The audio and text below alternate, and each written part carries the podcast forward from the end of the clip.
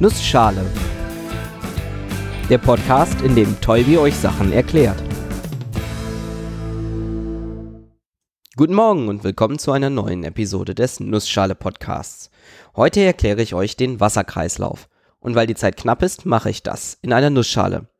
Die heutige Episode ist ein Themenwunsch von Dimka. Danke für den Vorschlag.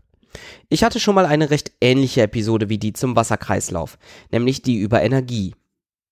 Falls ihr die noch nicht gehört habt, es war keine wirkliche Nussschale-Podcast-Episode, sondern es war ein Gastauftritt von mir bei den Appcoholics. App wie in A, B, C. Einmal im Monat werden dort Themen zu einem festgelegten Anfangsbuchstaben, der sich nach der Reihenfolge im Alphabet bestimmt, besprochen. Zwei Gastgeber und ein Gast sprechen dabei für jeweils zehn Minuten über ein Thema. Gar nicht so unähnlich zur Nussschale. Man darf aber auch überziehen und Nachfragen sind ausdrücklich erwünscht. Dort habe ich für 10 Minuten, naja, okay, vielleicht ein, zwei Minuten länger, über das Thema Energie geredet. Deshalb wird es dazu auch keine Nussschale-Episode geben. Ich verweise stattdessen auf Staffel 2, Folge E der Appcoholics. Erklärt habe ich dort, dass es viele verschiedene Formen von Energie gibt. Höhenenergie, Bewegungsenergie, Wärmeenergie, elektrische Energie und so weiter. Es ist nicht möglich, Energie zu erzeugen oder zu vernichten. Stattdessen wird immer die eine Energieform in eine andere umgewandelt. Wenn wir umgangssprachlich sagen, wir erzeugen Energie, meinen wir meistens, dass wir zum Beispiel Bewegungsenergie in elektrische Energie umwandeln. Elektrische Energie ist nämlich etwas, das wir nutzen können, zum Beispiel um Wärme zu erzeugen oder um Bewegung anzustoßen. Das ist dann wieder eine Art von Energieumwandlung. Und mit dem Wasser verhält es sich ganz ähnlich. Wasser kann in verschiedenen Formen vorliegen, die jeweils unterschiedliche Eigenschaften haben. Und obwohl wir Wasser auf chemische Art erzeugen oder vernichten bzw. in etwas anderes verändern können, betrachten wir global gesehen immer dieselbe Menge an Wasser, die einfach nur ihre Form verändert und sich über die Erde bewegt. Fangen wir mal mit den Formen an. Wir sagen auch Aggregatzustände dazu. Gasförmig, flüssig und fest. Bei Wasser nennen wir das auch Wasserdampf, Wasser und Eis, aber generell sind diese Aggregatzustände Eigenschaften jeder Form der Materie. Eis ist die feste Form von Wasser. Die einzelnen Moleküle bilden ein festes Gitter, in dem sie sich nicht mehr bewegen.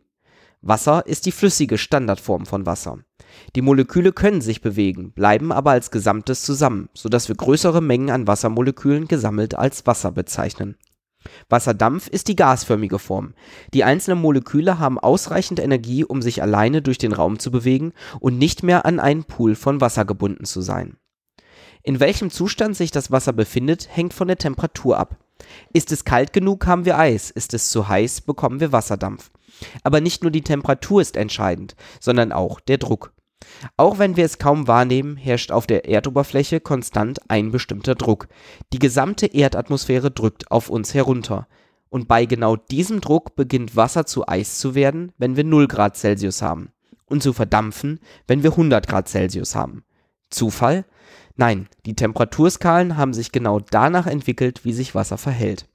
Zumindest bei einem Druck von genau einer Atmosphäre. Spannend wird es, wenn wir uns angucken, wie es bei geringerem Druck aussieht.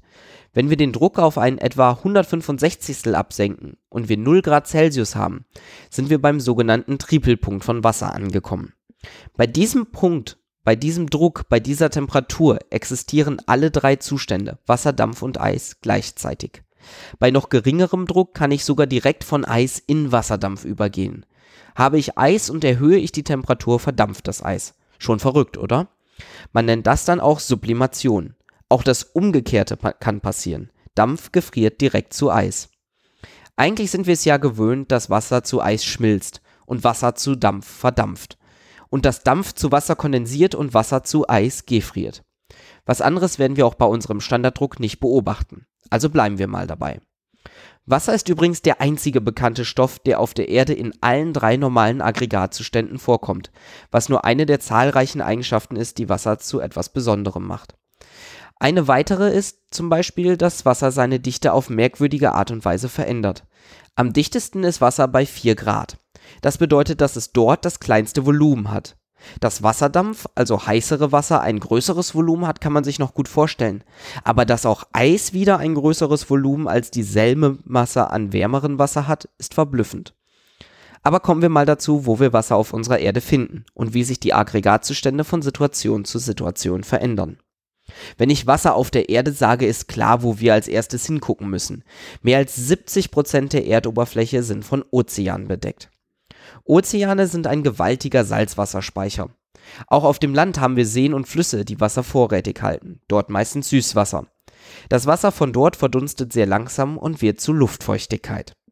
Falls ihr euch schon immer gefragt habt, wie die Prozentangabe definiert ist, die die Luftfeuchtigkeit beschreibt, jetzt kommt die Antwort. 0% bedeutet kein Wasser in der Luft. Klar. 100% bedeutet aber nicht, dass die Luft zu 100% aus Wasser besteht. Dann wäre sie ja Wasser. 100% beschreibt stattdessen die Menge an Wasser, die höchstens von der Luft gehalten werden kann. Und diese Menge ist entscheidend für den Wasserkreislauf. Überschreitet man nämlich diese 100%, fängt sich wieder an, Wasser zu bilden. Dieses kann in unterschiedlichen Formen vorliegen. Am Boden in feinen Tröpfchen als Nebel, als Wolken höher über der Erde und wenn es zu viel wird und die feinen Tröpfchen sich zu größeren Tröpfchen zusammenfinden, als Regen. Generell passiert das wie folgt. Die feuchte Luft wird durch den Wind bewegt, meistens von den Ozeanen Richtung Landmasse, wo sie in den meisten Fällen aufsteigt. Entweder über die dort herrschenden kalten, trockenen Luftmassen oder durch das Gelände oder auch durch Erwärmung und je weiter die Luft nach oben steigt, desto mehr kühlt sie ab. Kältere Luft kann weniger Wasserdampf aufnehmen. Die 100% werden also immer weniger absolute Menge an Wasser. Und irgendwann überschreitet die Wassermenge in der Luft die 100% Luftfeuchtigkeitsgrenze und der Wasserdampf beginnt zu kondensieren, sich zu verflüssigen. Und dann kommen halt Regen, Nebel oder wenn es kalt genug ist, auch Schnee. Das war die erste Hälfte des Wasserkreislaufes und eigentlich auch schon die kompliziertere. Jetzt muss das Wasser nur noch zurück in die Ozeane. Und dafür sind Flüsse verantwortlich. Diese transportieren das Regenwasser, das in die Flüsse gelangt ist, zurück ins Meer. Und das Wasser, das nicht direkt in die Flüsse gelangt, schafft es meistens auf Umwegen, indem es in die Erde versickert, im Grundwasser landet und dann zum Beispiel als Quelle ausbricht oder auf anderem Weg wieder zu einem Fluss gelangt. Auch Eis und Schnee werden irgendwann schmelzen und so zurück in die Ozeane gelangen. Dass das Ganze funktioniert, ist großes Glück, das wir mit unserer Erde haben. Wie schon gesagt, ist Wasser der einzige Stoff, der in allen drei Aggregatzuständen vorliegt.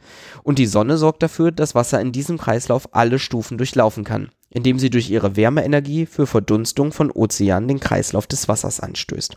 Nicht schlecht. Und damit bis nächste Woche.